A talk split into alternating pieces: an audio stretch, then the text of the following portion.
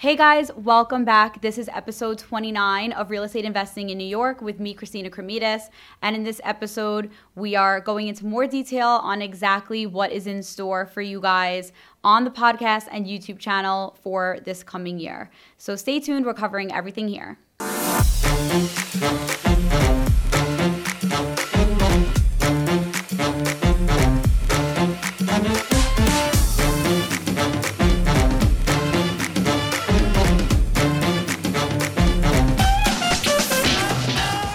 Welcome back, guys. Thank you so much for being with me for another episode of Real Estate Investing in New York. In the prior episode, we talked all about what you guys missed in 2021 and we wrapped up last year. And in this episode, I really want to give you guys more of an idea of what to look forward to in the upcoming year. I do have a agenda all built out for the show and what we are going to be talking about in these upcoming episodes. I'm so excited for it. And I'm also so excited to share more with you guys about actual business things that are happening throughout the year. So I'll be able to share more um, learnings and bits and pieces of actual transactions that are happening as as they unfold to give you guys real time updates in terms of the market, learnings, and things like that. So I feel like that's going to be really, really awesome for you guys to get to hear. So we've already covered a lot of the basics on this podcast. We covered condos versus co ops, new developments, the mortgage process, the purchase process, tips for sellers, tips for buyers. We've covered due diligence. We really got the basics for the most part covered. And in this year, we are going to take those fundamentals and put them to practical use. So, in the next episode coming up, which is going to be episode 30, you can look forward to seeing exactly how to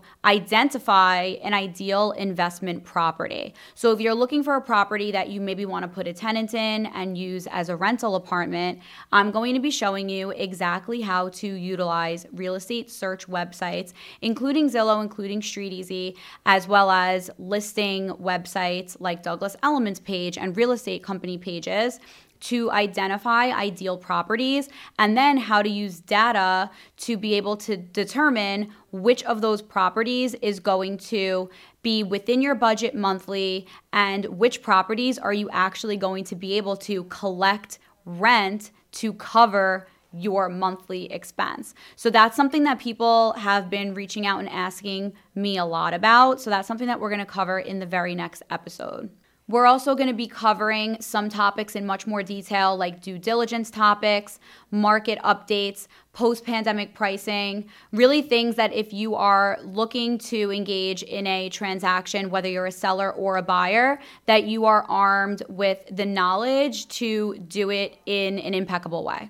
I'm going to be going over more tips for buyers as well as tips for sellers and also my favorite neighborhoods to invest in right now. So I did do an episode that mentioned my favorite neighborhoods to invest in for 2021 and I have a couple of updates that I want to make and bring you guys an updated best neighborhoods to invest in for 2022. So that is also coming soon. So when it comes to my inspiration for the things I really want to share with you guys in this series, it goes back to when I made my first apartment purchase in Manhattan in 2014.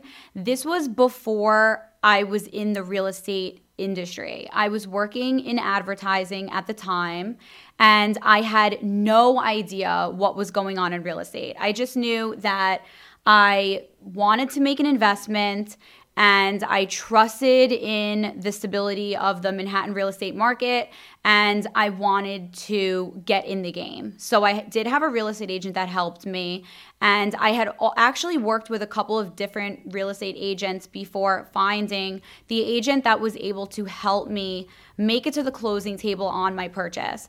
And along the way, there were a lot of things that I learned from the perspective of a buyer and what to look out for, a lot of things that I learned in hindsight.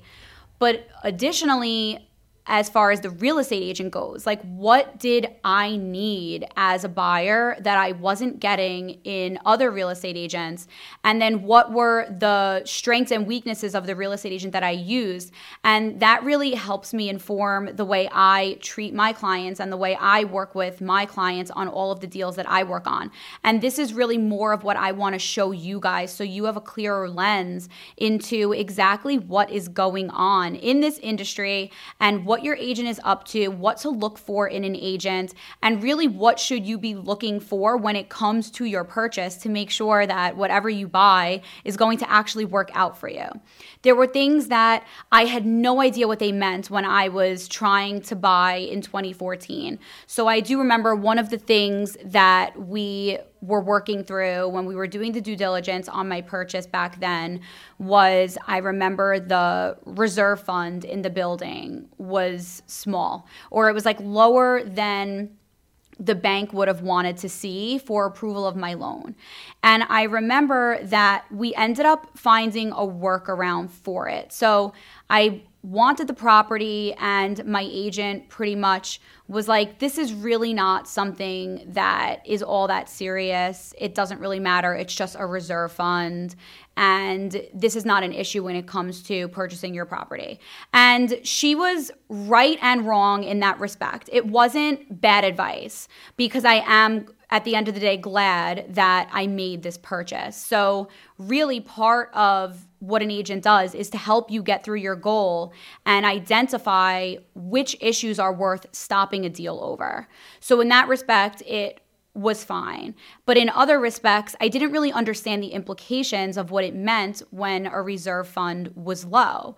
In hindsight, I understand that now, but I didn't know it then. So I was surprised when, after I closed on my property purchase, I started seeing more and more fees getting passed through into the rules of the building that weren't there before. So anyone that subletted in the apartment started to get hit with a $1,000 fee a year for subletting the unit. And there were like little things here and there, like I think the application, the cost to submit an application in the building went up a little bit, and just various ways that the building was looking to make more money.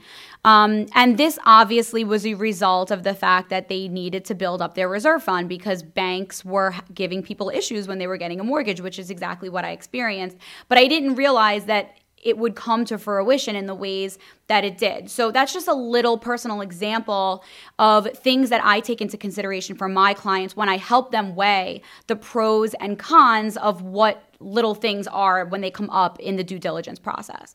So these are things that I'm going to be sharing with you. I think that at this point we've covered enough of the basics that we can graduate and get a little bit more like into the details and into the nitty-gritty of things like that. I feel like you guys are there. Like you, you're at that level with me now. So I think that we're going to go and talk about a lot more of that kind of stuff. Essentially, my mission for this series, whether you're watching on YouTube or listening on podcast, is to continue helping every New Yorker set themselves up for a future of financial success by making intelligent real estate investing decisions today. That has been the motto of this series since it started and it still applies.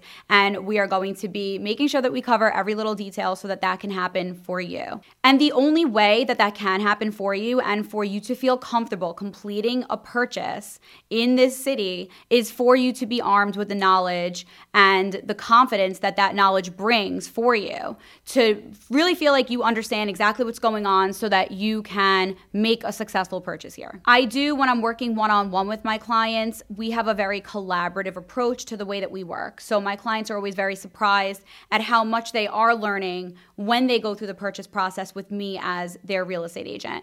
And I feel like I'm not surprised when that happens because teaching and sharing what I know is something that I really enjoy doing. But I do have a lot of clients that tell me, even on our first phone call, that I'm sharing with them information that a lot of other agents didn't take the time to fully explain on other initial phone calls that they've had. So that's something that I really pride myself on. I clearly love talking. I can literally talk forever.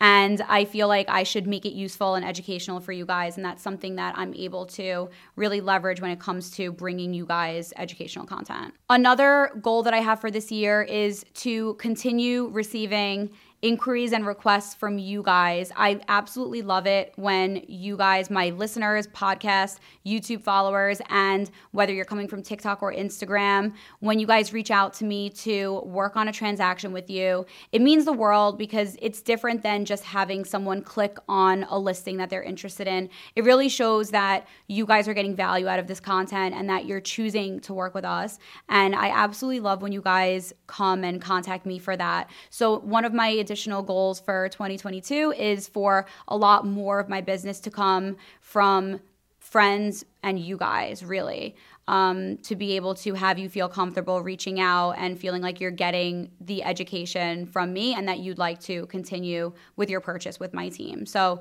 that's one of the goals that we do have. And that leads me into the overall more personal and business related goal for 2022, which really is to have the Christina Cremidas team take home the highest award possible that Douglas Elliman gives out. So Douglas Elliman does have an award season every March. We are given awards for our prior year's performance.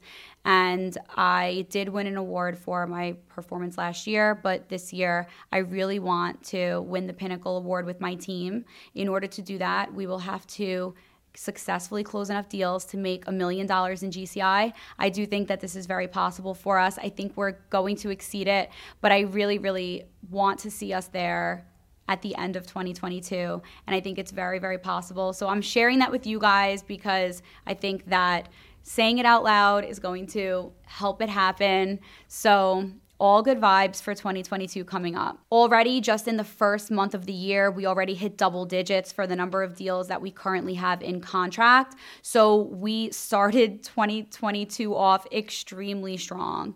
So I feel like if we continue with this pace, now that we have the talent and resources on board as well to help us with every facet of the business, we are definitely going to get this and it's going to be fun to see it happen together. So, yeah, as far as this podcast and YouTube series goes, one of my goals for this year is to publish much more regularly. I really don't want there to be a gap the way there was last year. I want to be able to bring you guys high quality content on a regular basis. So, you can definitely expect that moving forward. I apologize if you had subscribed and then felt like you were left alone for a while, but I am back here. And as I mentioned in episode 28, I have brought on amazing talent to be able to continue bringing you guys shows and episodes regularly, including on social media. So if you don't follow me on social media, you'll want to follow on TikTok and Instagram. My handle there is both Christina.Cremidas and then as well as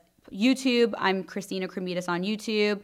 And on the podcast, you can just search Christina Cremidas and my podcast will come up Real Estate Investing in New York. So definitely stay tuned for what's coming up. As far as more personal, goals and business goals that I do have for this upcoming year.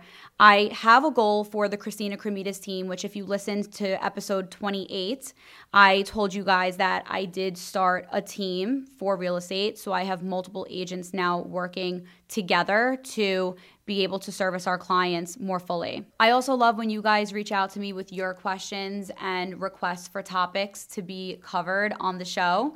So you can always send me a message. You can comment on any of my videos or any of my posts. You can message me on social media or send me an email at christina.cremidas at elliman.com and let me know the questions that you have.